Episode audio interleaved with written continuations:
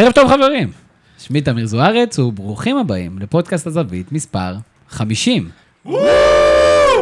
מדהים, האמת, מספר 50 זה, זה מספר מדהים, אז אכן אה, פודקאסט הזווית אה, חוגג 50, וזה ציון דרך מדהים מבחינתנו. אה, לרגע למאורע החלטנו להקדים את הפינה של זיו להבי עם הבלוג המצוין נתחזק בינואר. זיו, הבמה שלך.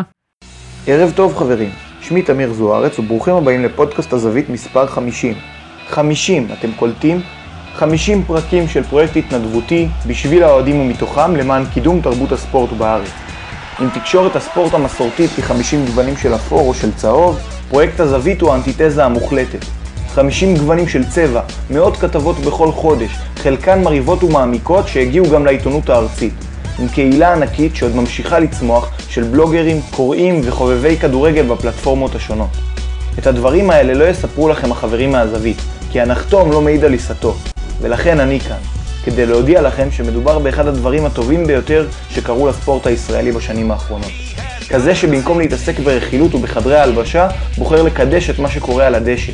כשאין אינטרסים סמויים, הכל על השולחן, ואוהד צהוב תמיד יכתוב בכובע של אוהד צהוב, ולא של עיתונאי אובייקטיבי. שמדובר בגוף צנוע, שלא מייחס חשיבות מוגזמת למעמדו ולתדמיתו על חשבון הסיקור עצמו. במדינת ספורט מתוקנת, לפודקאסטים כמו של הזווית היו יותר מאזינים מלתוכנית של הללי, פרימו והחברים. במדינת ספורט מתוקנת, אל האולפן היו מגיעים אוריאל דסקל, אורן יוסיפוביץ' ואורי קופר, ולא אבי נימני ובוני גינצבורג. אז למה המצב נשאר על כנו? בגללנו, האוהדים. ביציע העיתונות מודים בגלוי שהסגנון הטרשי אליו הולכת התוכנית הוא בחירה מכוונת. הוא מוכיח את עצמו כמביא קהל. אנחנו מנציחים את המצב. במקום לצרוך את אופירה, ברקו ושלמה שרף, אנחנו צריכים לצרוך ולהאדיר פרויקטים שמתייחסים אל הספורט בכבוד. רוצים לשפר את הספורט הישראלי? לכו וספרו לחבריכם האוהדים על שלושה עיתונאי ספורט טובים שהם עוד לא מכירים. העצימו את הטוב ותפסיקו להתייחס למי שמבזה את הספורט הישראלי. תקשורת ספורט זה בידיים שלנו. מילים מרגשות זיו, אבל uh, עכשיו גמרת אותנו, ועצם העובדה שאנחנו משדרים את זה עומדת בסתירה בכלל לכך שאמרת שאנחנו צנועים, אז אנחנו נעצור פה עם המחמאות העצמיות, ונתחיל בלהציג את הפאנל שלנו. ערב טוב לפרשן הדעתן רוני כהן פבון. ערב טוב. רוני, איפה פודקאסט הזווית? פוגש אותך. Uh, לא הרבה יודעים, אבל לפני כשנה וחצי קיבלתי דוח על אופניים. אה, והתחלתי ללכת ברגל לעבודה, והיה לי מאוד משעמם. הרבה אנשים צריכים לדעת את זה?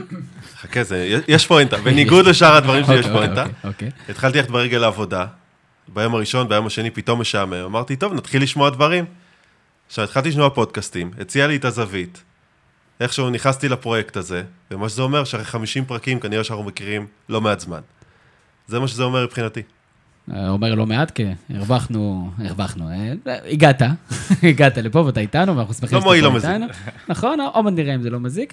אה, יחד איתנו אוהד נתניה, דניאל יצחק, ערב טוב, דניאל. ערב טוב.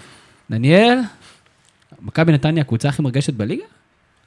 נכון לעכשיו, אין ספק, נראה לי.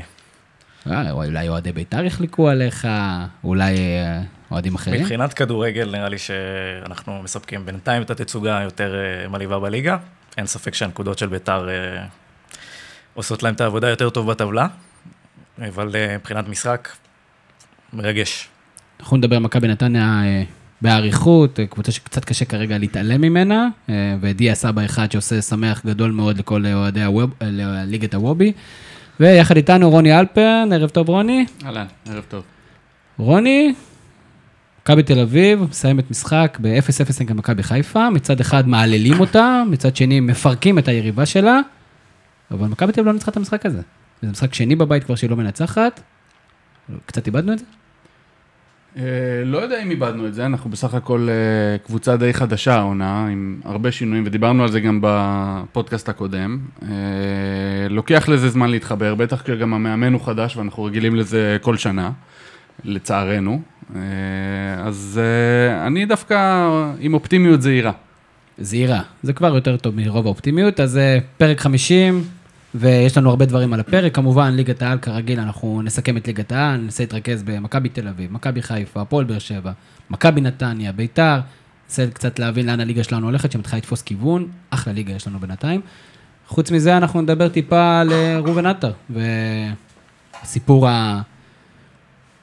שנוי במחלוקת הזה, כרגע לא סיפור הצלחה גדול, גם לא באשדוד, וכמה שנים מאוד אה, קשה לראובן עטר, אנחנו ננסה להתייחס, להבין מה עובד שם, או לא עובד שם, או אם זה חוסר מזל. אה, ננסה לדבר קצת על ההתחזות של, אה, יודע, שאיתי שכטר, או בכלל תופעת ההתחזויות, ננסה להבין האם אפשר לעשות, האם כדאי לעשות משהו כנגד זה, או שזה פשוט חלק מהמשחק, ומי שיהיה שחקן טוב יותר, ידע לשחק טוב יותר. אחרי זה נדבר קצת ספורט ופוליטיקה, יש את טראמפ בר- ברקע, וכל הסיפורים, שחקני הפוטבול ושחקני ה-NBA. אני רוצה להתייחס גם לזה. ויש לנו גם כן אה, ליגה אירופית, ביום חמישי קופצת את ישראל ולאירופה. יש לנו את אה, ויה ריאל ואת אה, ויקטוריה פלזה. הרבה מאוד על הפרק, ואני רץ כבר קדימה, רוני כהן פבון.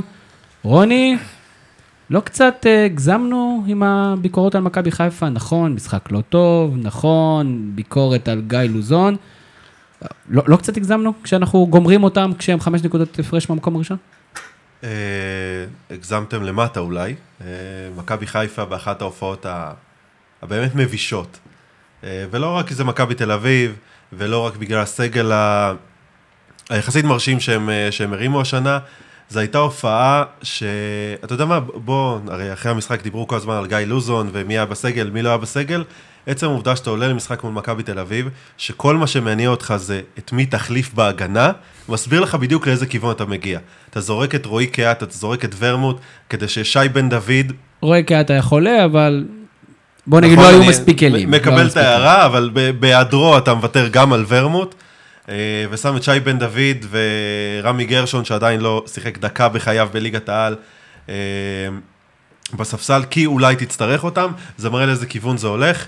אה, גם אחר כך, שמכבי אה, תל אביב התחילו לשחק בעשרה שחקנים, במהלך שאני לא חושב שהיה בן אדם במדינה שהבין מה הוא עושה, שמכבי תל אביב יורדים לשני שחקני אמצע, אז במקום להשתלט על האמצע ולחזק אותו, אז הוא מוציא שחקן אמצע כי הוא אומר, טוב, זה לא פייר, אז אה, בוא, בוא, בוא נעשה שניים על שניים במרכז השדה.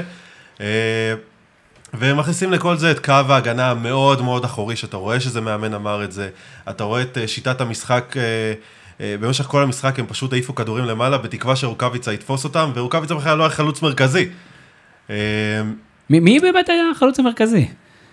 לא- לא ברור. זה- היה בצחוק. אה, כי, למכבי תל אביב היה בלם נוסף פשוט במשחק, דמארי, למרות שהוא אמר שאחרי הפועל הוא לעולם לא יחתום במכבי תל אביב, הוא בכל זאת החליט להחליף את טל בן חיים. נקודה מעניינת. אה, זה אלפרן, זה היה בהשאלה. אה, רוני אלפרן, אני, מעניין אותי, שוב, גיא לוזון במוקד, אני, לא אומר שהוא לא אשם, בסדר? היה כאן קובץ מהלכים ברור, אבל בוא, בוא נדבר שנייה על החילוף, לדוגמה לאחת מהטענות, אחת הטענות האלה זה ההוצאה של קוסטדינוב וההכנסה של קאיו. על פניו, לא חילוף כזה, אתה יודע, מונפץ, אתה מול עשרה שחקנים, אתה רוצה שיהיה לך עוד כלים התקפיים, בטח אחרי שהיית צריך, נאלצת לעשות חילוף מוקדם. אני האחרון שיסנגר על לוזון, אבל שאלה אם לא חיכו לו בפינה כדי שיהיה מקרה כזה מוזר, ובום, בוא נקטוש אותו. אני לא יודע אם זה... אם זאת הדוגמה שהייתי אומר ללמה לוזון הוא, הוא מאמן לא טוב. כאילו, יש אה, קוסטדינוב מול קאיו, בסדר, חילוף מתבקש אולי, אולי, זה, אולי לא זה החילוף שאוהדי חיפה היו אה, רוצים לעשות, אבל קאיו, בואו נזכיר לכם, לפני תחילת העונה נבחר לבין ה-20 השחקנים הטובים ביותר בליגת העל, על פי דירוג וואלה, אז... אה, למען הסר ספק דיברתי על עמדה, לא על שחקן ספציפי. בסדר גמור, אבל מה שמפריע לי במכבי חיפה, ואני אני ראיתי את מכבי חיפה במשחק הזה, אולי החלשה ביותר בשלוש-ארבע שנים האחרונות. זאת אומרת, גם במצבים שבהם אה, היו כמה הפסדים אצל מולנסטיין, וגם לפני זה, ופשוט קבוצה חלשה. עכשיו, אה, אני שוב, אני לא בטוח שזה נכון, כי אנחנו, הזיכרון שלנו מאוד מאוד קצר. ובסדר, מכבי חיפה לא אגיד לך- שיחקה טוב, והראשון דרך אגב שהודה בזה היה גיא לוזון עצמו, שבא, ו, ואפשר אולי לבקר את אה, הלך המחשבה שהוא הוצג באותו ראיון אחרי המשחק, אבל צריך גם לתת קרדיט לאדם שלא בא והוא לא גנב דעת בקטע הזה, הוא בא ואמר את תוכו כברו, תזכיר לי, מתי בפעם האחרונה ראית נתון שקבוצה עם החזקת כדור 79 אחוז במחצית? אבל שוב, שאלה אם זה- רלוונטי. החזקת כדור, אבל זה- נתון משקר. אבל 79 אחוז זה כבר הרבה מעבר לשליטה... אני רוצה. לנסות יכול להיות לייצר שהכוונה פה- לא הייתה להחזיק בכדור, אבל מבחינת גיא לוזון לצורך העניין, אלא לתקוף מתפרצות. נכון, זה, זה, גם כשאתה עושה נגיד שלוש מתפרצות כל עשר דקות, או שתי מתפרצות כל עשר דקות, אתה לא תחזיק 20 אחוז מהזמן בכדור, אתה תחזיק יותר. אבל אני רוצה, אני רוצה לפתח את הדיון הזה למעבר למה ששמענו כבר, והנושא הזה נחרש באמת על כל במה ועל כל פודקאסט ועל כל תוכנית. האם אנחנו לא קצת קצרים, ואולי בצדק, כלפי גיא לוזון, כי אנחנו כולה במחזור החמישי, מכבי חיפה כבר עברה שניים מהמשחקים, את שני המשחקים הקשים בליגה, את הפועל באר שבע בבית ואת מכבי תל בחוץ. נכון שהקבוצה לא נראית טוב, נכון שהקבוצה עדיין נבנית, קבוצה חדשה לגמרי, יש עוד כמה שחקנים שצריכים להצטרף, האם אנחנו לא קשים מדי? אני רוצה לוזון? לחזק את הנקודה הזאת, קודם כל. באמת זה רק מחזור חמישי וכל הליגה בחיתוליה.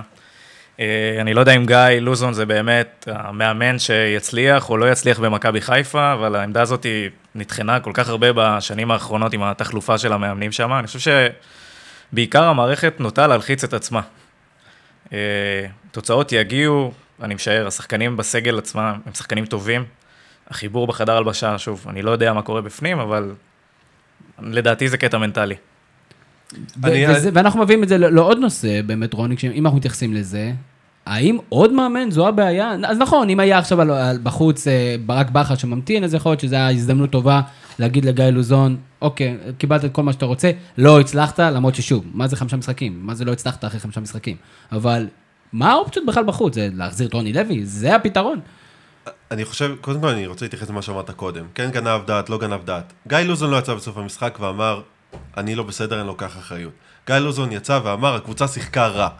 אני לא ראיתי שום מהלך של לקיחת אחריות אחרי המשחק הזה, וזה שהוא התעצבן והכל והעליהום, סבבה. אני לא ראיתי ש... אני לא יצאתי בתחושה מהרעיון הזה שהוא מבין מה חלקו בכישלון. זה הדבר הראשון.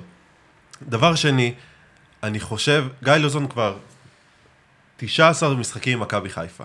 סבבה, 19 משחקים בליגה. השנה יש לו תשעה, אם אתה מוסיף גם את אה, גביע הטוטו. מכבי חיפה ב-19 משחקי ליגה תחתיו, לא כבשה ב-12.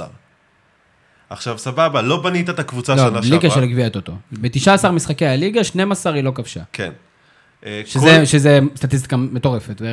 ומי שהעלה את זה, ראינו אורן יוסיפוביץ', העלה את זה בטור האחרון שלו. אה, אני ראיתי את זה במקום אחר, אבל אה, יאללה, נפרגן לו. קרדיט. אה, אורן עלינו, בבקשה. אחת ממיליון וחצי הקבוצות של אוהדי מכבי חיפה בפייסבוק. שזה נתון מטורף, כל ההפסדים על האפס, ואתה לא יכול, אתה לא יכול לא לקשר את זה למאמן.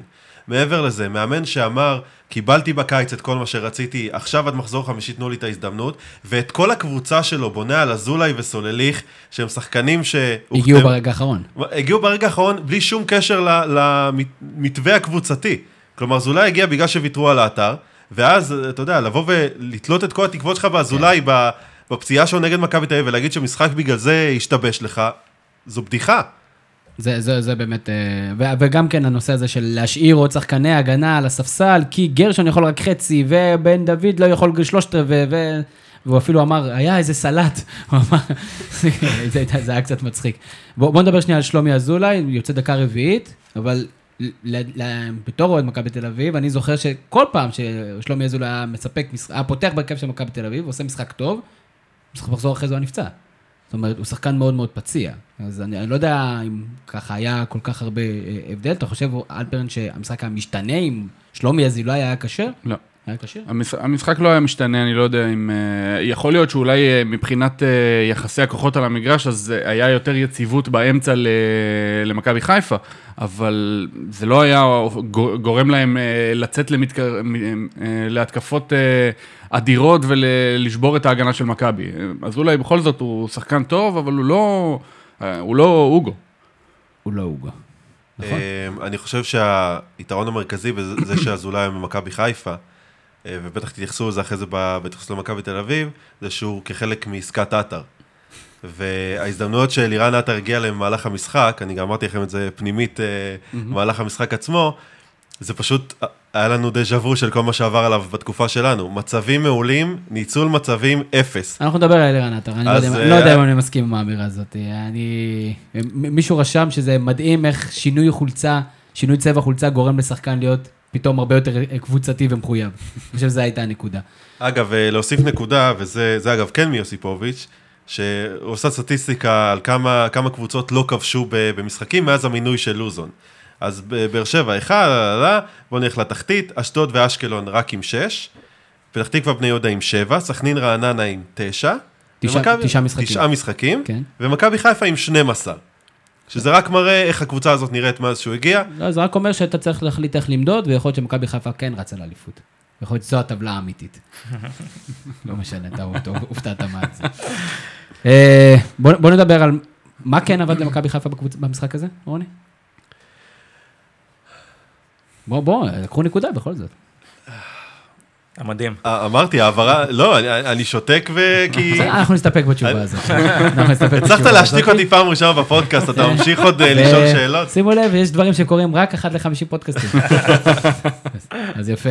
אה, היה גם צד שני במשחק הזה, ומכבי תל אביב, רוני אלפרן, מכבי תל אביב הציגה, אני חושב שהדבר החיובי ביותר שמכבי תל אביב יכולה לקחת מהמשחק הזה, זה את שיתוף הפעולה בחלק הקדמי, ואת ההשתלבות של כמה שחקנים.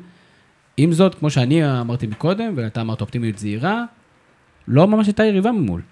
בדיוק, זה, זה נקודה חשובה, כי בעצם מכבי הציגה משחק שלדעתי היה די קרוב למושלם, זאת אומרת, חוץ מלהבקיע שערים, הם עשו הכל. היו כמה מצבים באמת אה, קורצים. הכי טוב שלהם העונה. כן, לגמרי, ההתקפה שעטר אה, בעט לקורה הייתה התקפה ש...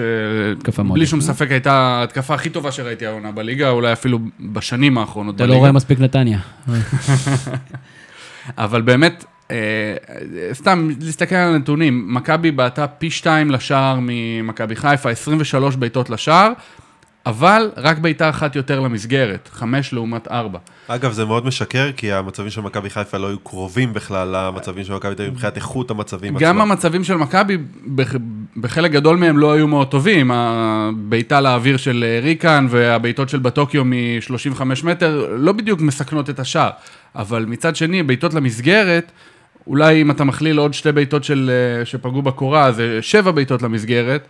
אה, זה מראה קצת על חוסר תכליתיות, על, על מצבים שמגיעים קרוב, מגיעים לשוקת, אבל לא מצליחים לשתות. וזה מתכתב, דרך אגב, עם המאזן של מכבי תל אביב בינתיים, שבעה שערי זכות בלבד בחמישה משחקים. היה אנומליה מסוימת, או, יוצ- יוצאת דופן נגד נתניה עם שלושה שערים, שכל אחד יותר מטורף מהשני. מכבי תל אביב מתקשה לכבוש שערים. לא אני. חושב. שצריך לקחת פה בחשבון גם שהקבוצה היא קבוצה חדשה, יחסית. אה, גם הזרים, בעיקר הזרים שצריכים לתת את האקסטרה, הם, הם זרים חדשים, צריך זמן להתאקלם פה. אני כן. חושב שזה ידפוק, זה הכל שאלה של זמן. ועם זאת התחושה, ולפחות מבחינתי, שזה אחת מהקבוצות היותר כישרוניות של מכבי תל אביב בשנים האחרונות, יש הרבה נשקים. השאלה אם ג'ורדי קרויף יהיה מסוגל לעשות את החיבור הזה.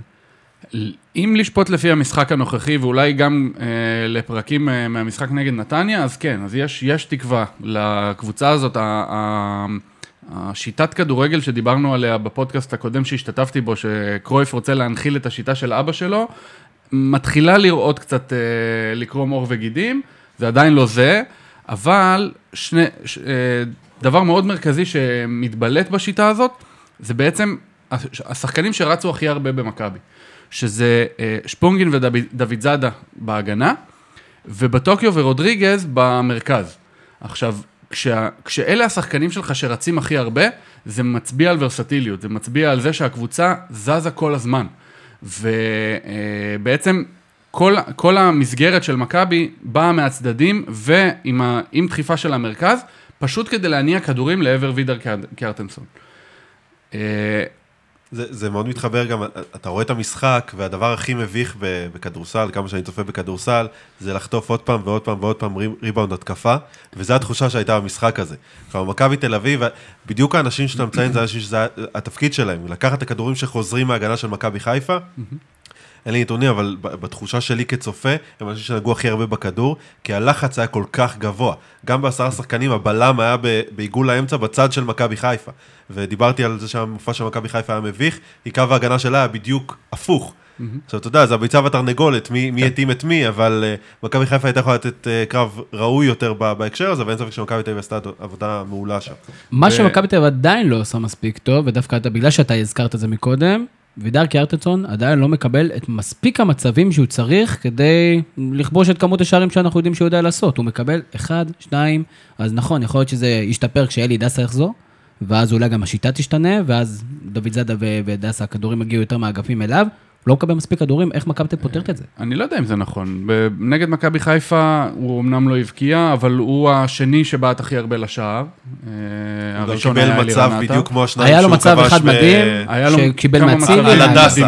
על הדסה. כן.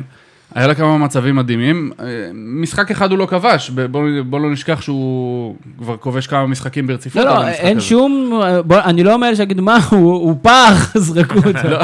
לא, לא, הוא כאילו... זר לכדורגל. לא הייתי אומר, הוא לא עצוב, הייתי, הוא עצוב. לא הייתי אומר שהוא לא מקבל מספיק כדורים, כי הוא כן מקבל, ודווקא במשחק נגד מכבי חיפה הוא גם עשה דברים שהוא לא עשה במשחקים הקודמים, שזה ליצור לעצמו מצבים. נכון. אה, לקח כדורים איפשהו בשליש השני של המגרש, ופשוט רץ קדימה וניסה לעשות דאבלים עם אה, אלירן עטר בעיקר.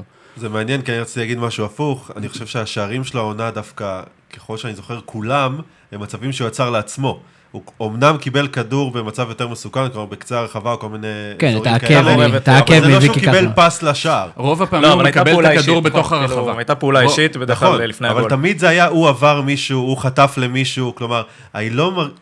לא רואה, שאני רואה את מכבי תל אביב השנה, את ההאזנה הזאת של דסה, אה, לא רואה מישהו נכנס את לזה, לא ההאזנה של מהקישור. דסה אתה בטוח לא רואה, לא מזינים אותו בהחלט מספיק, ובמיוחד כשדור מיכה לא נמצא. שזה אה, עוד נשק, זה אחד, שוב, עוד קשר יוצר שיודע לתת פס אה, לרגל, מה שמעביר אותי למשחק של אלירן עטר, ואלירן עטר בעיניי נתן משחק, באמת, על גבול המושלם במשחק הזה. נגע, היה מאוד מאוד חכם, אה, אפילו היה מעניין לראות בצורה כזאת או אחרת, שהוא בתחילת המשחק ממש עבר, שחקן שחקן, הוא היה סוג של, היה מאוד מאוד חשוב לו. אבל בדרך כלל כשהוא מאוד מאוד חשוב לו, אז הוא בועט מכל מצב, וכדורים עפים, ופה אפילו היה מפרגון יתר. אה, איך אתה רואה את אלירן עטר? למרות ששוב, צריך להזכיר, אה, זה, כרגע הוא נכנס לעניינים, שניים, שלושה משחקים, אנחנו יודעים שאלירן עטר זה נפיץ. עם זאת, כשצריך להחמיא אז להחמיא. הוא באמת נתן לי משחק מצוין, הוא, הוא... הדבר שהכי בלט לי זה שהוא קודם כל שיחק בשני האגפים, הוא כל הזמן החליף צדדים, הוא בא לעזור לאצילי וחזר ו... והלך שוב וניסה כל הזמן ל... להיות ורסטילי ולנוע מצד לצד, והדבר השני הוא גם שהוא עשה הגנה, שזה משהו שאנחנו זוכרים לרעה מהקדנציה הקודמת שלו במכבי, שהוא פשוט ירד אחורה, עשה גליצ'ים, חטף כדור ועלה קדימה, וזה מדהים. היה משחק מאוד מחויב, והמבחן יהיה במשחקים נגד אשקלון ונגד עכו, ופחות כנראה נגד מכבי חיפה. יש לי שאלה שמאוד מעניינת אותי בהקשר הזה, ואני חושב עליה למעשה משנה שעברה. גם יוסי בניון וגם אלירן עטר, המשחק הראשון שהם פתחו במכבי תל אביב, היה נגד מכבי חיפה. וזה גם המשחק הראשון שהם השלימו 90 דקות. כלומר, יוסי בניון שיחק כמה פעמים ב- באותה שנה, בגביע הטוטו, באירופה וכולי, אם אני לא זוכר, הוא בהכל מחליף. המשחק הראשון שהוא פתח היה ב... אני חושב שבאירופה הוא כן שיחק. לא, לא היה יודע טוב מה מאוד. ראשון, אבל כן. זאת אומרת, הוא פתח במשחק שחשבו שהוא לא יפתח. אני לא חושב שהוא לא, אני פתח חושב שזה בליגה. היה הפוך. ב- בהפסד 2-0 שניצחתם אותנו כן, כן, אני בנתניה, אומר. הוא לא פתח, הוא הוא נכנס פתח, הוא. פתח, הוא אני פתח, זה היה נכון. המשחק הראשון שלו. שהוא פתח. באותה באותה עונה, הוא לא פתח בגביע הטוטו וכולי. זה נראה לי כאילו הולכים על הרגע של השחקנים האלה והרצון שלהם להוכיח, ואתה רואה שהם מאוד רוצים בטח. להוכיח. וזה יכול ללכת לשני הכיוונים, והמשחק הזה, זה, דרך אגב, יכול להיות שהוא רצה כל כך הרבה, עד שזה פגע בקורה. אז אה, כנראה שהוא רצה מאוד מאוד בתקופה שלו במכבי חיפה. הבעיה עם אלירן עטר, שאם הוא לא יבקיע באחד משני המשחקים הקרובים, זה עלול להתפוצץ לו, ואז הוא גם לא יבקיע עכשיו חצי שנה. אני לא יודע אם הלחץ עליו הוא כזה גדול. לא, הלחץ שהוא מפעיל על עצמו. כי הוא כל כך מאוד רוצה, ואתה רואה על המגרש כמה הוא רוצה להבקיע, ואם הוא לא עושה את זה, בסופו של דבר זה, זה עלול לפגוע בו. יכול להיות, ה- האמת שאני פחות חושש. בגלל שיש תחושה שמכבי יש כמה נשקים, ויש גם איזו תחושה כזאת שלא יקרה שום דבר אם הוא לא יפתח כל המשחקים גם כן. יש בלקמן לדוגמה שפתח מהספסל, לדעתי לא נופל ממנו, הוא שחקן מאוד מעניין. מכבי תל כרגע מג'נגלת בין שני ה... בקדנציה הזאת הוא לא בא בתור הכוכב. נכון. בניגוד לקדנציה הקודמת, שבאמת כל הלחץ היה עליו. וגם אז הוא שם גולים. ובסך הכל ידעו להשתמש בו, אני חושב שיש לו תמיכה מאוד מאוד גדולה ויש המון סבלנות במערכת עבורו. ידעו כמה זמן הוא רצה לבוא למכבי תל אביב, הקהל מאוד רצה. תחתום לי את זה, רוני. אגב, חלק מאוד מעניין שדילגנו עליו, ואנחנו עושים לו עוול, זה רודריגז. אני באמת, חוץ מהפועל באר שבע בשנים האחרונות, הופעה של, של קשר אמצע שממש מנהל את האמצע של, ה, של הקבוצה. דיברת על שקט, אני חושב שהוא נותן המון המון שקט לחלק הקדמי. גם אם אלירן עטר לא היה עושה הגנה, ועזוב את המשחק הזה, אני חושב שהוא, שהוא כיסוי מאוד מאוד טוב לחוליה הזאת. אה, והוא סוג של בינגו של ג'ורדי. אני חשבתי שאחרי השחרור של אלברמן בקיץ, אה, באמת מכבי נפגעה מאוד בעמדה הזאת. לפחות לפי המשחק הזה, ולא כדאי לקשור יותר מדי כתרים, כי זה משחק אחד, ובואו לא נהיה קיצוניים, אבל אה, יש פוטנציאל. למרות, למרות שהוא נפל מריאל מדריד ופריס סן ג'רמן למכבי תל אביב. למיינס. אה, זה לא החסר אה, רודריגז מיינס. הזה? יפה. אמ, רק להשלים בנושא של רודריגז, הוא באמת שחקן מצוין כשהוא בחלק הקדמי של המגרש, אבל מהרגע שטל בן חיים יצא בכרטיס אדום ובעצם ייני שחיפה עליו עבר להגנה, פתאום ראינו המון עיבודי כדורים שלו אחורה. אז אני חושב שזה יותר קשור לעייפות. אני, אני לא חושב, כי ראינו את זה יותר ויותר אה, בדקות האחרונות. מה שהוא כן נותן, הוא שובר את הלחץ מאוד מהר. זאת אומרת, בגלל שיש לו דריבל טוב, הוא אה, משחרר כדור הוא מצוין. משחרר כדור טוב, ראינו גם שיפור שבטוקיו, למרות הבחור שמאחוריי באצטדיון שכל הזמן טחן לי את המוח. ראינו שיפור שבטוקיו, אצילי, עוד משחק טוב, אבל שוב, שום דבר לא יהיה שווה אם ביום ראשון הבא מכבי תל אביב תגיע לאשקלון ותאבד נקודות או תחזור לדרכה רעה כמו במשחק נגד מכבי נתניה. דניאל, תספר לנו קצת על מכבי נתניה. אה, טוב, האמת שזה קצת, אני רואה שזה מפתיע להרבה אנשים שעוקבים אחרי ליגת העל, אבל בעצם הסגנון משחק הזה של נתניה, שהוא בדגש של כדורגל התקפי, אה, זה מילה שאנחנו נורא אוהבים בכדורגל הישראלי, המילה תהליך, אבל זה בעצם התחיל עונה שעברה. אה, מתהום הנשייה שהקבוצה הייתה בה, החתמה של דרפיץ' באמת, ושי ברדה, וסגנון משחק ש... שמצריך הרבה לחץ, הרבה תנועה מהשחקנים, כדורגל אטרקטיבי, הרבה התקפה. לצורך העניין, אה, עונה שעברה זה 80 שערי זכות, אומנם ליגה לאומית, אבל עדיין מספרים יפים.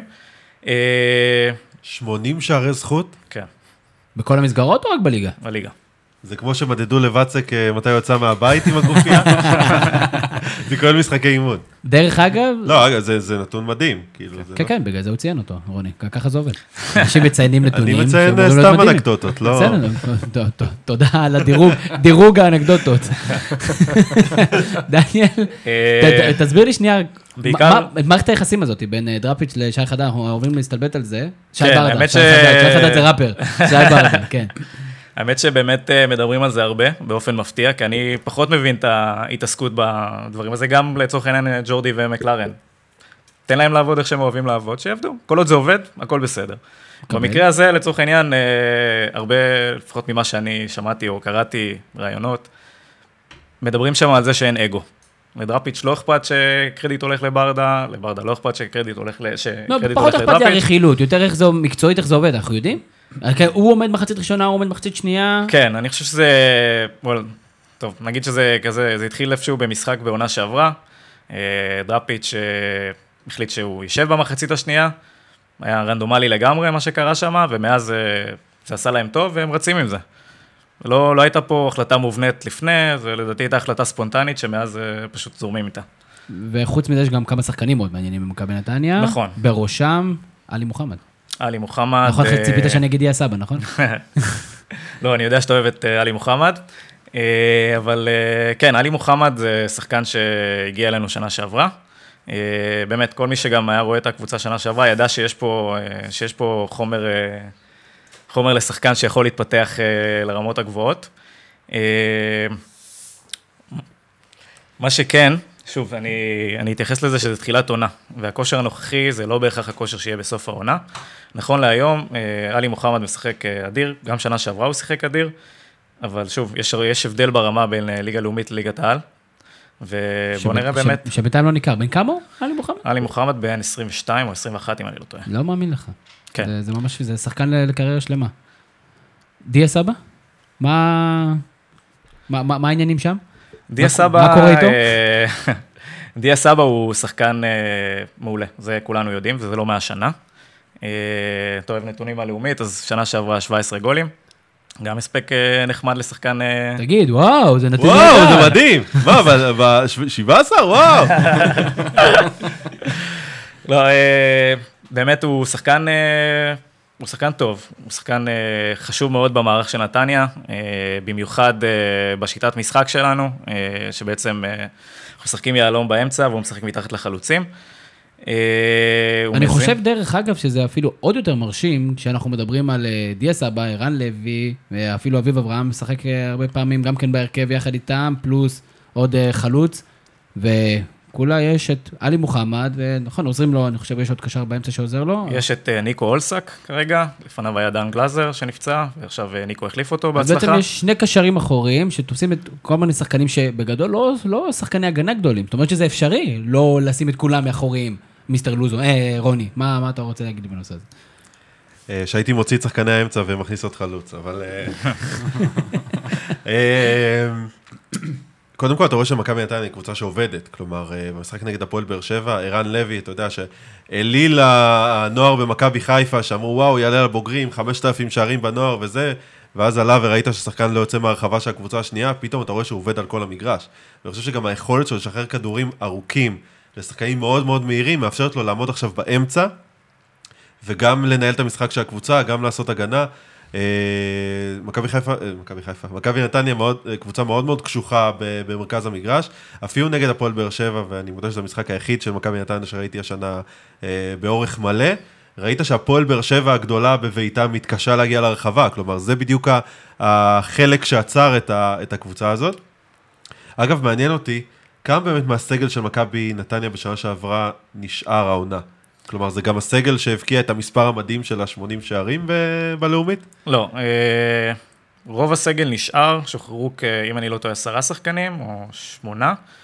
אה, שרובם מהסגל הרחב, אני מניח. כן. אה, מבחינת ההרכב, אה, שחקני השדה באזור השישה או חמישה חדשים, אה, מתוך העשרה. אז זה לא באמת אה, אותה קבוצה, זו אותה קבוצה משודרגת. בוא נגיד, הבסיס, שזה ערן לוי ודיה סבא, אה, נשארו, שזה בעצם גם, אני חושב, היתרון שלנו על פי, פני קבוצות אחרות, בשחקני הכרעה. זה בעצם יתרון שיש רק לקבוצות גדולות בארץ, שזה נניח מכבי תל אביב, ביתר, מכבי חיפה, אה, הפועל באר שבע, ובמסגרת אה, שאר הליגה, עם התקציבים היותר שפויים, אז לנו יש יתרון, בעיקר כי יש לנו שחקנים שיודעים לספק מספרים בכל עונה.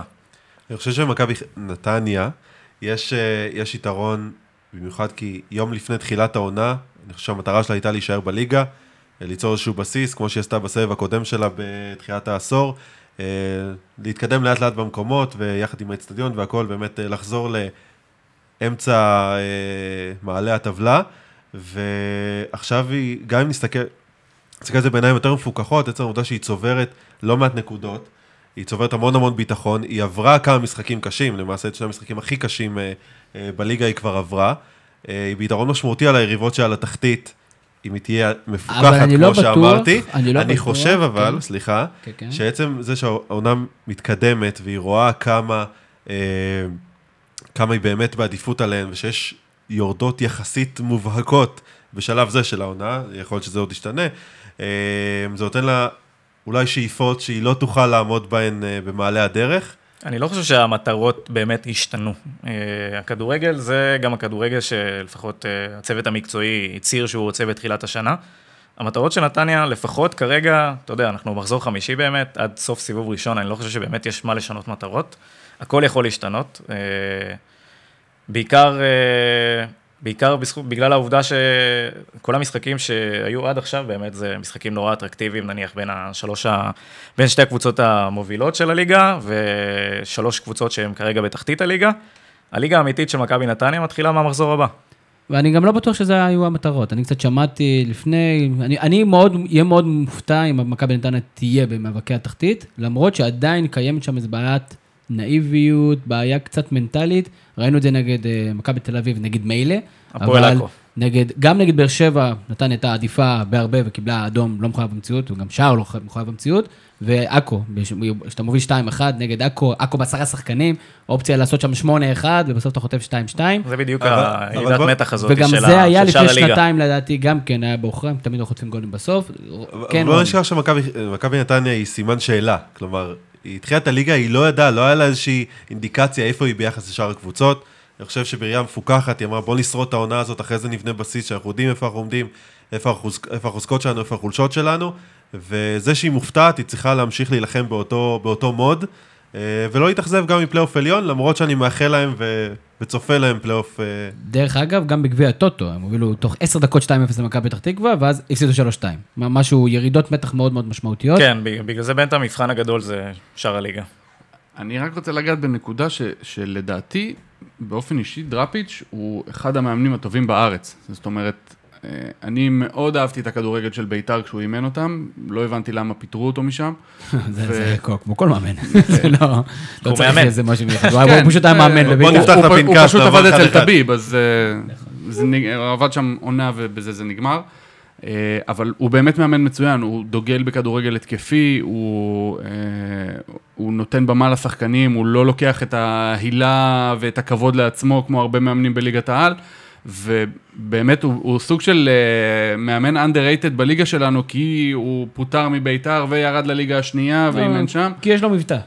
יכול לך, זה, זה יכול ברמות להיות, האלה, זה יכול מגיע להיות. ברמות האלה. הוא מדבר נחמד, ו- שמה, ויש לו את השיער הכי כיפי ב- בליגה. המעלה הכי גדולה שלו, לדעתי, זה פשוט שהוא יודע לנצל את הסגל שלו בצורה אופטימלית.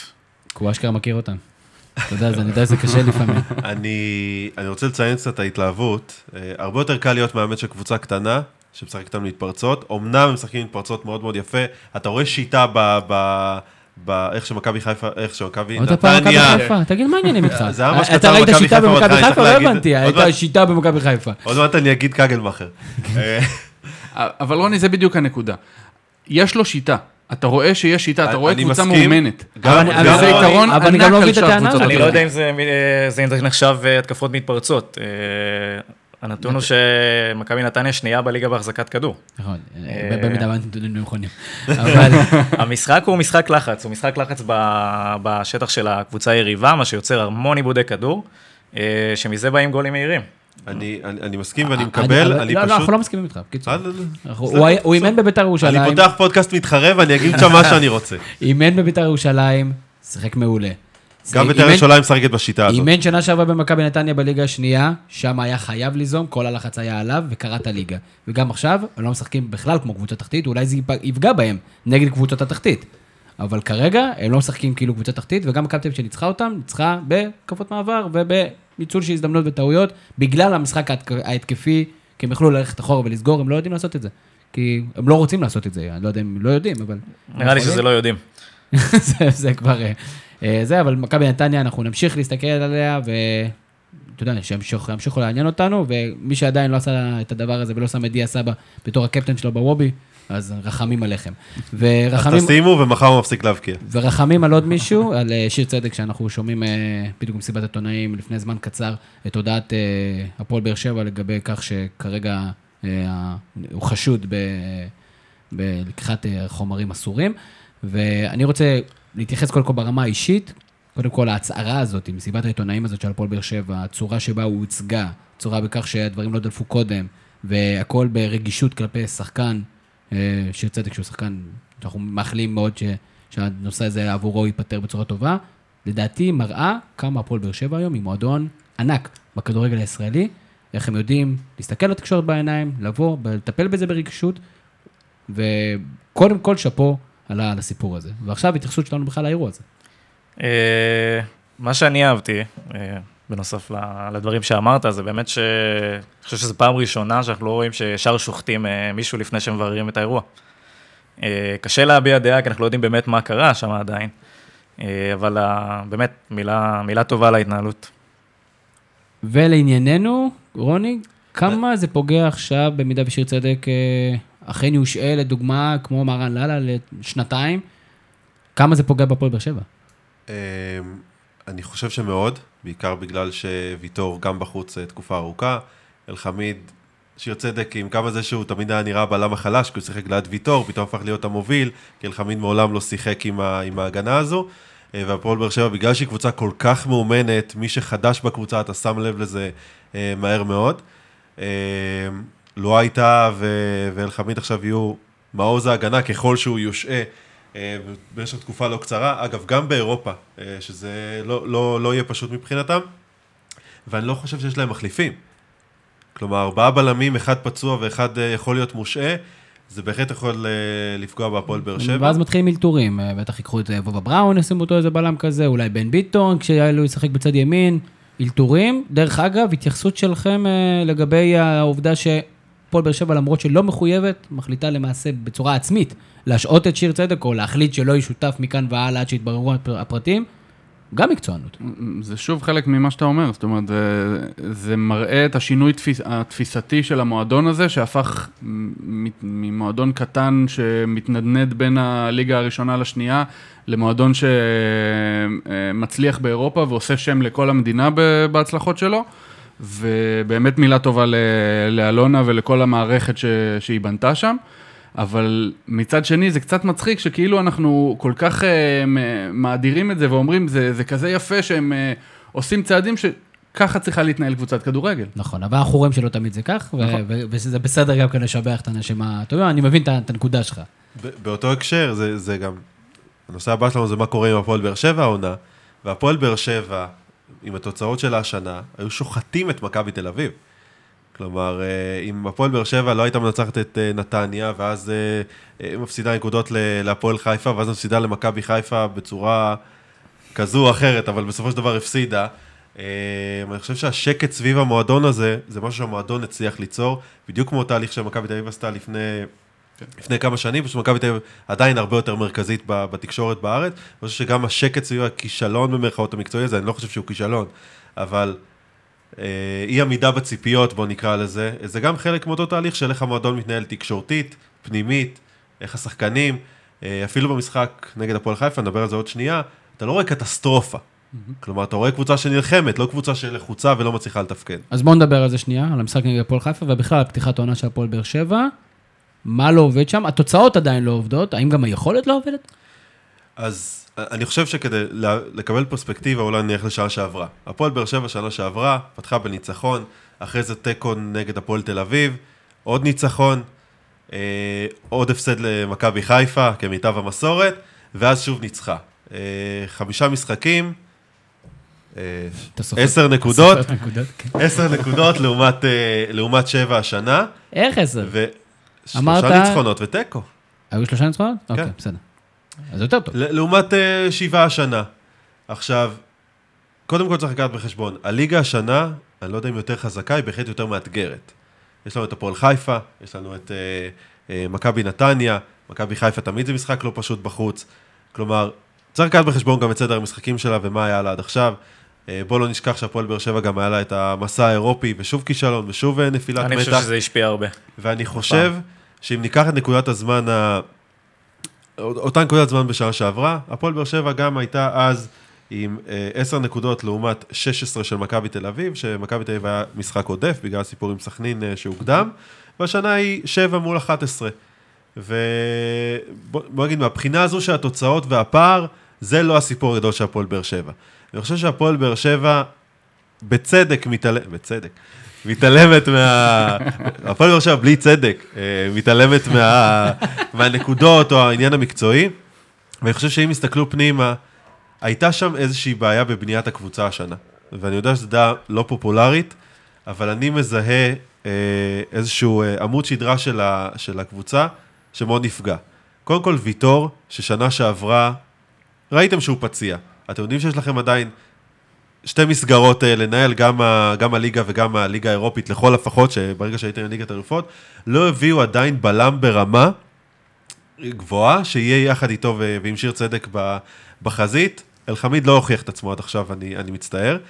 אה, שזה זה מהלך אחד שלדעתי הוא בעייתי מבחינתם. בסדר, בוא לא נהרוג את חמיד, הוא שיחק שלושה, ארבעה משחקים. לא, לא, בסדר, אני, עדיין לא חושב שהוא תחליף ראוי לוויטור, ואפילו לא לצדק. התרומה של ויטור היא מעבר לתרומה מקצועית, לדעתי. בדיוק בגלל זה החיסרון שלו נורא מורגש. גם אם תביא בלם ברמה שלו, לא בטוח שהוא ייתן את האקסטרה הזה, המנהיגות שהוא נותן להם בעצם.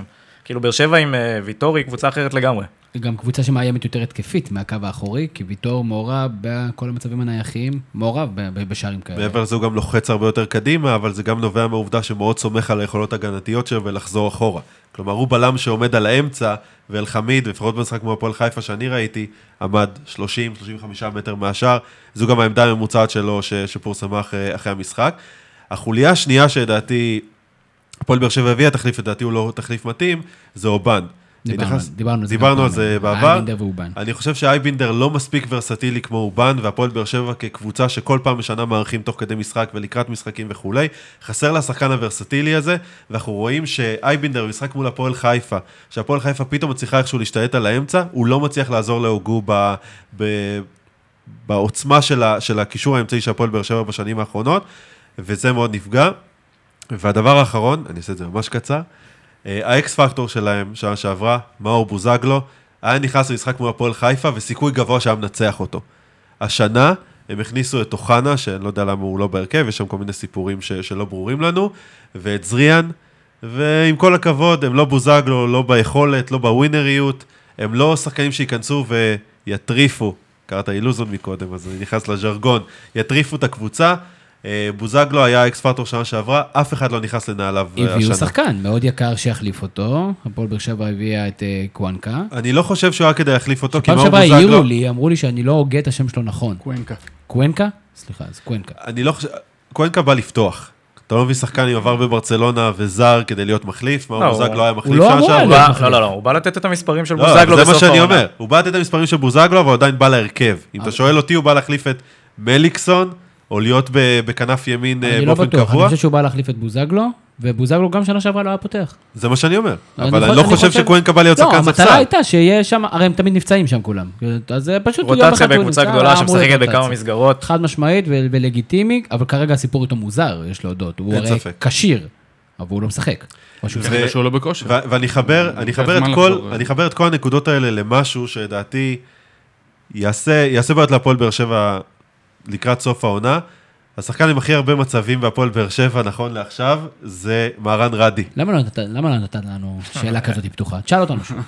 תגידו לי, מי לדעתכם, סתם, מהרן רדי, במשחק האחרון הוא היה עם שבעה, שבע בעיטות לשער מתוך 15 של הפועל באר שבע.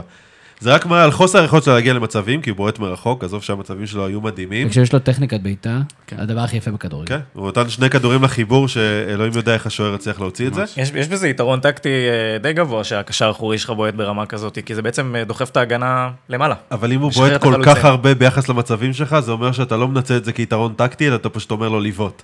ברגע חושב- שזו השיטה, זה יכול להיות, אבל שוב, אני לא בטוח, היה להם קצת חוסר מזל, נגיד- ראיתי אותו נגד בני- נגד בני יהודה.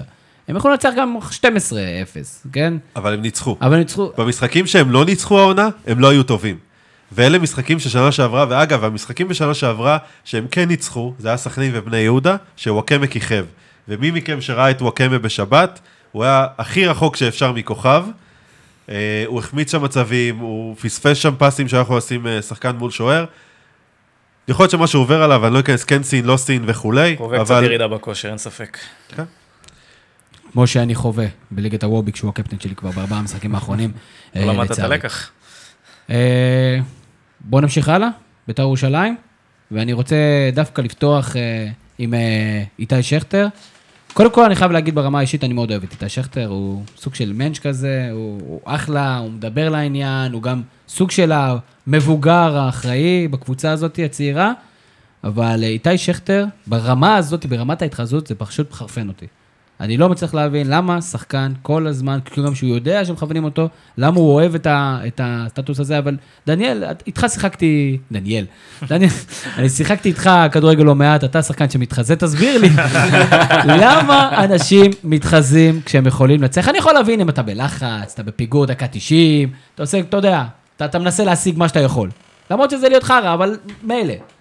למה לעשות את זה? אני לא מצליח להבין. זה, האמת שאני איתך בתהייה הזאת, כי נראה שלאיתי שכטר זה מעין דרך חיים. אה, השחקן כישרוני ברמה, ברמה מאוד גבוהה, הוא יודע, הוא יודע לעשות דברים אדירים ב, מובילים 1-0. על מגרש כדורגל, ו, וזה לא ברור לי, כי הרבה מהדברים האלה כן היו מסתיימים בגול, אם, אם הוא היה מחליט להישאר על הרגליים. אה, אין לנו תשובה, נכון? יש למישהו תשובה? זה, זה נראה לי מאוד פשוט, זאת אומרת, אה, זה משתלם.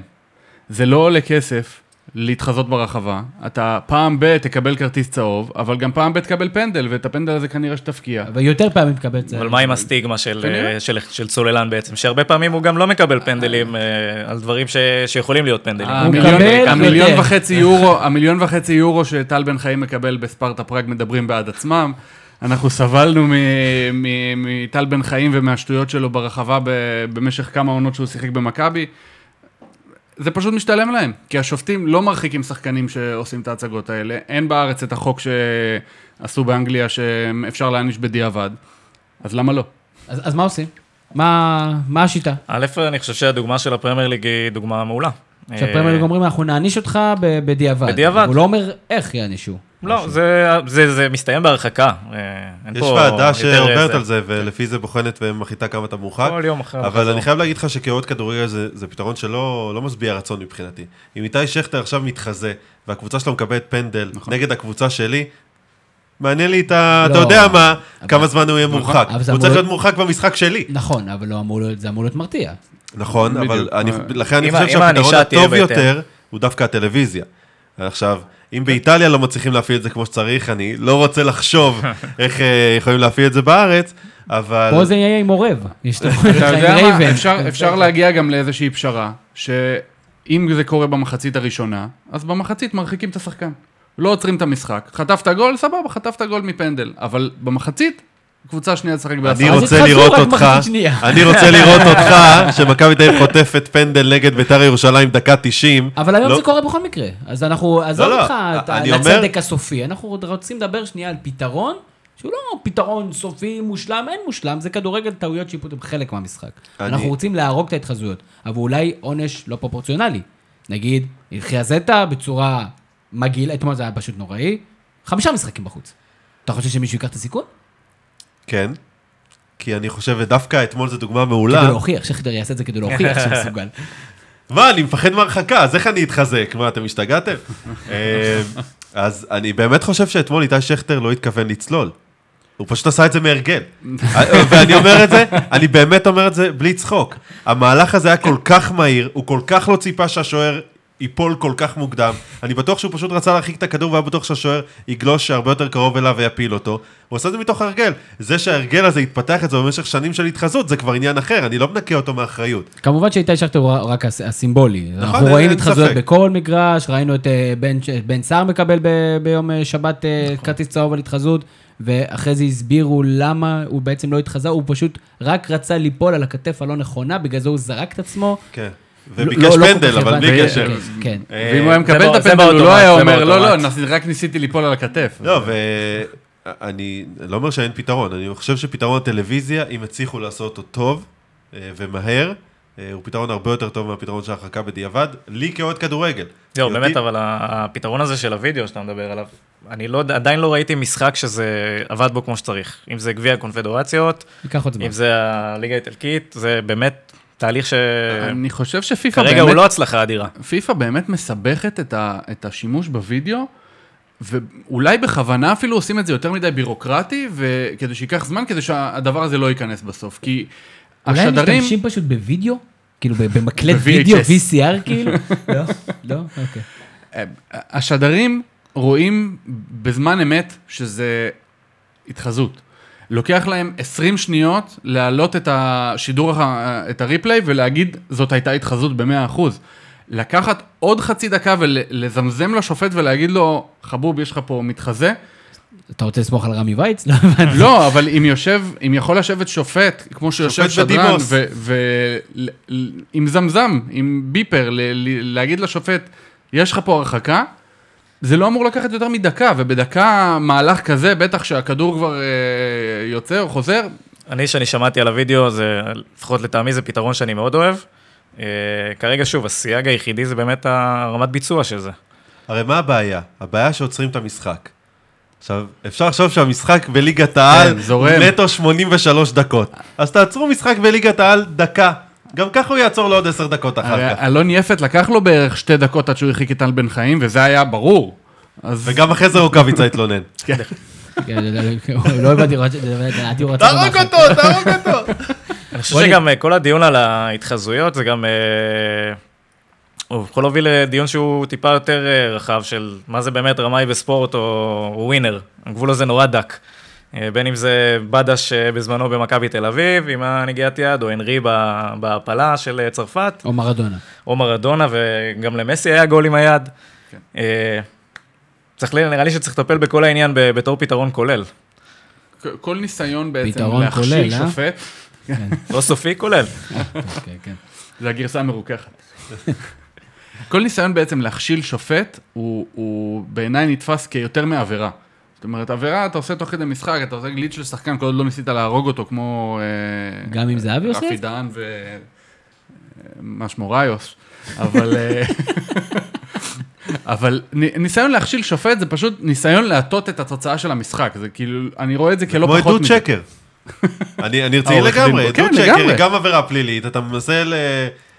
לחבל לגמרי. בגלגלי הצדק, פה אתה מחבל בגלגלי הספורטיביות. זה הבעיה כשאתה מכניס עורך דין וכל מיני חברים אחרים. בסדר, גלגלי הצדק, בואו בוא נירגע, כדורגל, המטרה לנצח.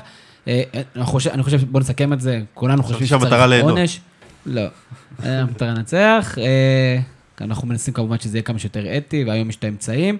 ולדעתנו, נכון, אנחנו קוראים מפה ל- לשנות את החוק, אנחנו רוצים שתהיה ענישה. כן, בוודאי. ענישה בטח יותר. מהיום, גם זה אומר רטרואקטיבית. אה, בואו בוא נתייחס קצת לבית"ר ירושלים, שמאבד נקודות, ועושה רושם שפתאום ככה בקיאים כזה, פתאום שומע ביקורות קצת על גילי, על גילי המאמן. בית"ר ירושלים, לדעתי, פשוט מצדיקה את מה שאמרו עליה שחסר לספסל. וכשעידן ורד וכשאיתי שכטר לא בכושר טוב, אז אתה מאבד נקודות נגד קריית שמונה, המאומנת של חיים סילבס. שגם את המשחק הזה הם פתחו בסערה, יש לציין. אה, אבל אין ספק שהעומק של הסגל אה, משפיע שם, במיוחד שקבוצה שהיא אה, רוצה או מתיימרת לרוץ לאליפות. זה לא קבוצה לאמצע טבלה, הם הצהירו שהמטרות שלהם הם למעלה. לדעתי בינואר טביב אה, יפגע בינגו בעוד דבר נחמד, ו... והם ימשיכו. אני רוצה גם להתייחס להערה של אלי אוחנה הוציא הודעה, אני לא זוכר באיזה פורום זה היה, אמר להם, חברים, אתם מתנהגים מאוד מאוד יפה עד עכשיו, לקהל. במידה ועד ינואר תמשיכו אה, להתנהג יפה, מחכה לכם רכש גדול, ונחזק הוא מאוד גנב את את זה מאימא הקבוצה. שלי. אז כולכם תצאו מההרכב. אה, בוא- בוא נתייחס קודם כל לה- לה- לה- להצהרה הזאתי, מדהים. קצת משונה. אה, אני אהיה פרקליטו של השטן, למרות שהוא לא, אה, זה לא כזה חמור פה, כן? ואולי כן, ואולי גם לא. רפרנס יפה. מישהו צריך לנקות את כל הבעיות שיש בבית"ר ירושלים, שהם בראש ובראשונה כנראה הקהל בשנים האחרונות. הרבה אוהדים מדירים את רגליהם בגלל אה, כל מיני מעשי אלימות וכל מיני אמירות שיש ביציע. ואני חושב שאמרתי את זה בפודקאסט אה, תחילת העונה. אה, אני חושב שאחת הסיבות המרכזיות שבחרו באלי אוחנה הוא כי אחד שיכול לעמוד מול הקהל. ואחד שיכול לעמוד מול הקהל, גם הוא כנראה אחד שמבין את הקהל, ולא מנצחים, לא מנצחים אלימות באלימות, ואם אלי אוחנה מוצא דר- דרכים יצירתיות להשתיק את הקהל, כי הוא מכיר אותו, כי הוא יודע איך הם חושבים, אה, ובסופו של דבר זה יביא שקט גם למערכת, גם לכדורגל הישראלי, גם משנה קצת ממה שאנחנו רואים ביציעים בטדי, מבחינתי שיגיד שהוא יפזר סוכריות אה, תחילת כל משחק. אז אנחנו בעד. אני מאוד מסכים. אנחנו בעד עם הקשר עם הקהל, גם אם זה נשמע קצת ילדותי. כל עוד זה עובד, מעולה. שורה אה, תחתונה. יש עוד מישהו ששבוע הבא אמור לחלץ את גיא לוזון מהמצב שלו, וזה ראובן עטר, ומ"ס אשדוד. ואני מעניין אותי רוני אלפרן, איך קרה שאותו מאמן, שנחשב כסוג של, אתה יודע, עשה עונת יפות עם אה, נתניה, עבר לקבוצה אחרת, חזר לנתניה, עשה שם עונה טובה, הלך לקבוצה אחרת, חזר לנתניה, ירד ליגה עם נתניה, ומאז הוא לא רלוונטי פשוט בעולם הכדורגל. שאלה אם במ"ס אשדוד הוא באמת כל כך אשם, או שפשוט הקבוצה שם כל כך חלשה, גם כן התפרקה, גם אין ג'קי בן זקן, ואנחנו קצת קשים איתו. וגם אין אלחמיד. כן. נכון, פירקו לו את הקבוצה, לא בדיוק, עשו מכירת חיסול על כל השחקנים המבטיחים של אשדוד, והיום הם בבאר שבע. אבל אה, אני מאוד אוהב את האתר. זאת אומרת, גם אהבתי אותו כשחקן, למרות הגול שלו ב-5-0, שאני מתעורר מזיע בלילה עם זיכרונות, אבל... אה, מה שנקרא פרופורציות, כן. כן. אה, כן, זה לשון ציורית. אבל מאוד אהבתי אותו כשחקן, אהבתי אותו מאוד כמאמן בנתניה. הוא עשה שתי עונות נהדרות, עד כמה שאני זוכר, אבל... שלוש, אוקיי. אבל אה, משהו קרה לו מאז, זאת אומרת, הוא הגיע למכבי חיפה, הגשים, אה, סוג של אה, הגשים חלום, הגשים חלום, ומאז הידרדרות שאין לה תקדים. אה, לא, לא ברור, לא ברור למה, אבל יכול להיות שבאמת במכבי נתניה היו לו כלים, היה לו תקציב, היה לו אה, אני חושב שחקנים שזה טובים. פחות מתבטא בתקציב, יותר מתבטא בבועה שלעטר הייתה במכבי נתניה. כן. במכבי נתניה עטר היה הסמכות הבלעדית. אה, בחלק מהעונות אפילו אה, של הקבוצה לא היה בעלים, היה את קובי בלעדה וגיל לב, שהחזיקו את הקבוצה בעצם. אה, לא התערבו לעטר בכלום. עטר היה בן אדם שמחליט איזה שחקנים מגיעים ואיזה שחקנים מתראיינים. זה לרמה הזאתי. לא דובר ולא... עטר היה בעל בית בנתניה. אה, קודם כל, הקשר שלו עם המועדון הוא קשר מובהק, ורוב הזמן הוא גם הדדי. אה, כמובן בהצלחות הרבה יותר קל לפרגן מאשר בכישלונות. אני, בניגוד להשכרה הזאת של הירידת ליגה עם עטר, אני לא חושב שבעשר מחזורים בן אדם יכול לבוא ולתקן חלאים של, אה, תחלואים של עונה שלמה. אה, אז לא הייתי מייחס לו את הירידה הזאת, שאני חושב שהנקודת מפנה באמת הייתה בקדנציה במכבי חיפה. שמי, אה, שבן אדם שרגיל אולי לסביבת עבודה מסוימת, שהוא הקודקוד היחידי בה, להגיע למערכת שהיא א', הרבה הרבה יותר לחוצה, וב', שהאגו בחדר הלבשה ואולי המילה שלו בתוך המערכת היא לא כמו שהוא היה רגיל. אני, אני רק אוסיף, המהלך הראשון שלו במכבי חיפה היה להעיף את כל הצוות המקצועי. כלומר, הוא העיף גם את חרזי בזמנו, ו, ואת מאמני הכושר, ואת הרופא, ואת הפיזיותרפיסט, הוא הביא את כולם מנתניה. שזה אה, לא דבר חריג בכדורגל. נכון, אבל תוסיף לזה את העובדה שהוא גם העיף את קטן ליציע בשלב מאוד מאוד מוקדם, כלומר... היה לא, שם- לא, בוא, לא, בוא, אה, עזוב אותנו עכשיו מכבי חיפה שנייה. לא, אני אומר, זה מאוד מתחבר למה שאתה אומר, אל תתפרץ לי לדברים. סליחה. סליחה. זה מאוד מתחבר למה שאתה אומר, שהוא הרגיש הרבה פחות בבית, והמהלכים הראשונים שלו במכבי חיפה היו באמת לבסס את מעמדו שם. כן. עטר הוא בן אדם טוטליטרי, זאת אומרת, הוא צריך את כל המערכת שעובדת בשבילו.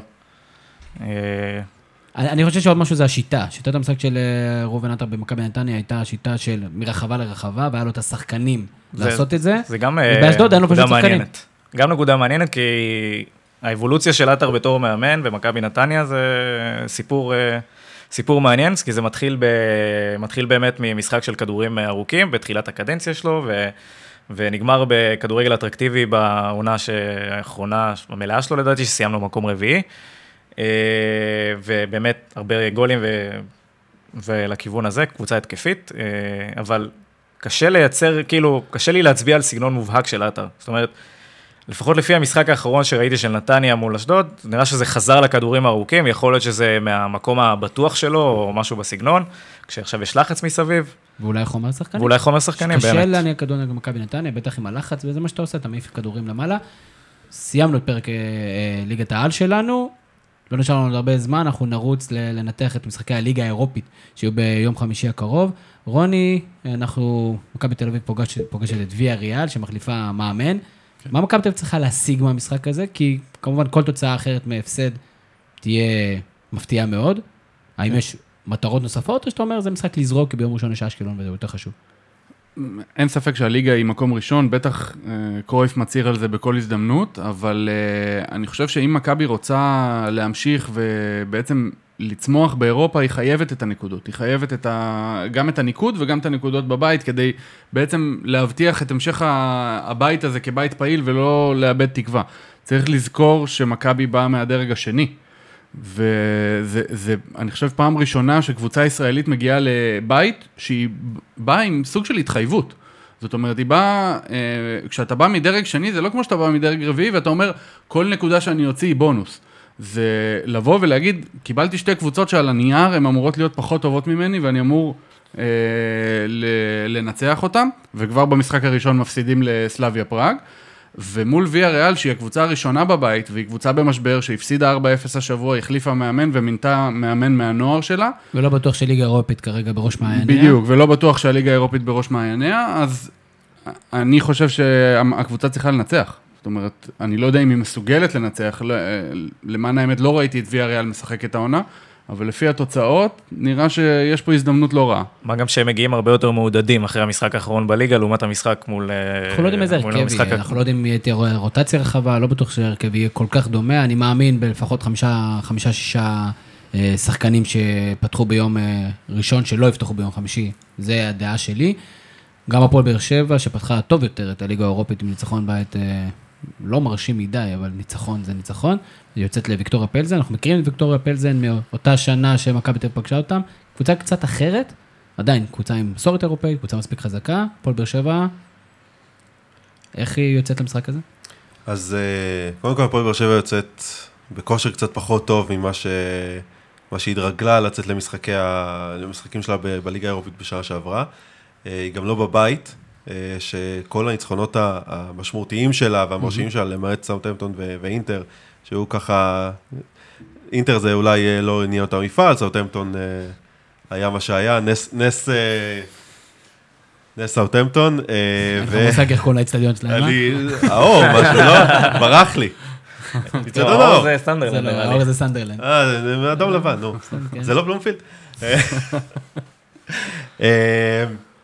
אז אה, היא יוצאת למשחקי חוץ, היא לא הייתה מבריקה במשחקי החוץ השנה באירופה, אה, מצד אחד. מצד שני, ויקטוריה פלזן מגיעה אחרי הפסד 3-0 במשחק הראשון ל- לרומנים, שהם דווקא הפחות חזקים בבית, אה, בטח על ביחס על אליהם. הנייר, כן. אה, ומצד שלישי, ויקטוריה פלזן מובילה את טבלת הליגה הצ'כית בפער של שמונה נקודות אחרי שמונה מחזורים. סליחה, שמונה נקודות מסלאביה פראג, שניצחה את מכבי תל אביב אה, אחרי אה, שמונה מחזורים, סלאביה פראג אה, מקום שלישי. אז מאוד קשה לדעת איזה קבוצה הפועל באר שבע תפגוש. מה שאנחנו יודעים, זה, זה בטוח לא יהיה, לא יהיה פשוט, ואולי הפועל באר שבע לראשונה עונה תוציא תוצאה מרשימה במשחק חוץ באירופה. מעניין גם איך ההשפעה של שיר צדק לא נמצא, תשפיע על הקבוצה, גם כן סיפור. לקראת סיום, שאלת הבונוס שלנו, אני יודע שאתם מחכים לזה, אני מזכיר לכם את החוקים, שואל שאלה, אתם עונים בקצרה, רוני פבון, בקצרה, ונפתח מדניאל. דניאל, מי הולך לבעוט את הפנדל הבא של פריס סן ג'רמן? נאמר. קוואני. קוואני. מעניין, אני אשאל אתכם, בגלל שזה היה כל כך קצר, אני אשאל אתכם משהו לכבוד חגיגות הפודקאסט החמישים שלנו.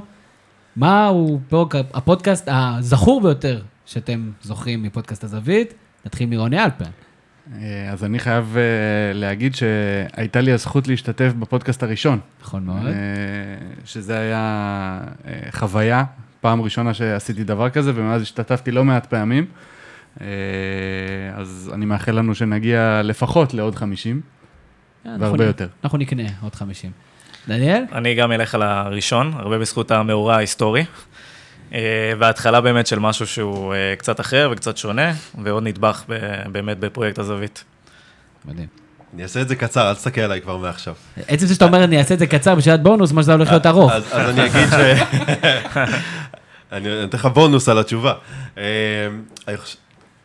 המשמעות, אחד המשמעותיים מבחינתי היה הראשון, סיכום העונה שעה שעברה, שהוא הראשון שהקלטנו באולפן, והיה שדרוג סוף סוף של ה... של ה כל האופן שה, שהתוכן הזה מוגש.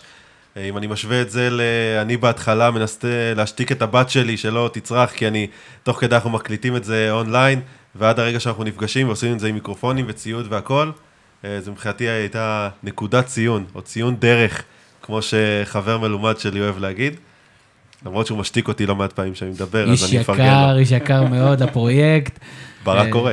ברק קורא, כמובן. אז נקודת ציון, אנחנו אוהבים נקודות ציון, אנחנו אוהבים לחגוג, למה לא? אז אה, זהו גם כן אה, חגיגה. חברים, היה פודקאסט בעיניי מרתק, ליגת העל. אני שמח שאנחנו גם נותנים במה לקבוצות אחרות, לדוגמה מכבי חיפה. ו... גגלמאכר. רוצה- אני רוצה להיפרד מהחברים שלי, רוני אלפן, רוני כהן פבון, דניאל, איך היה דניאל? מאוד כיף.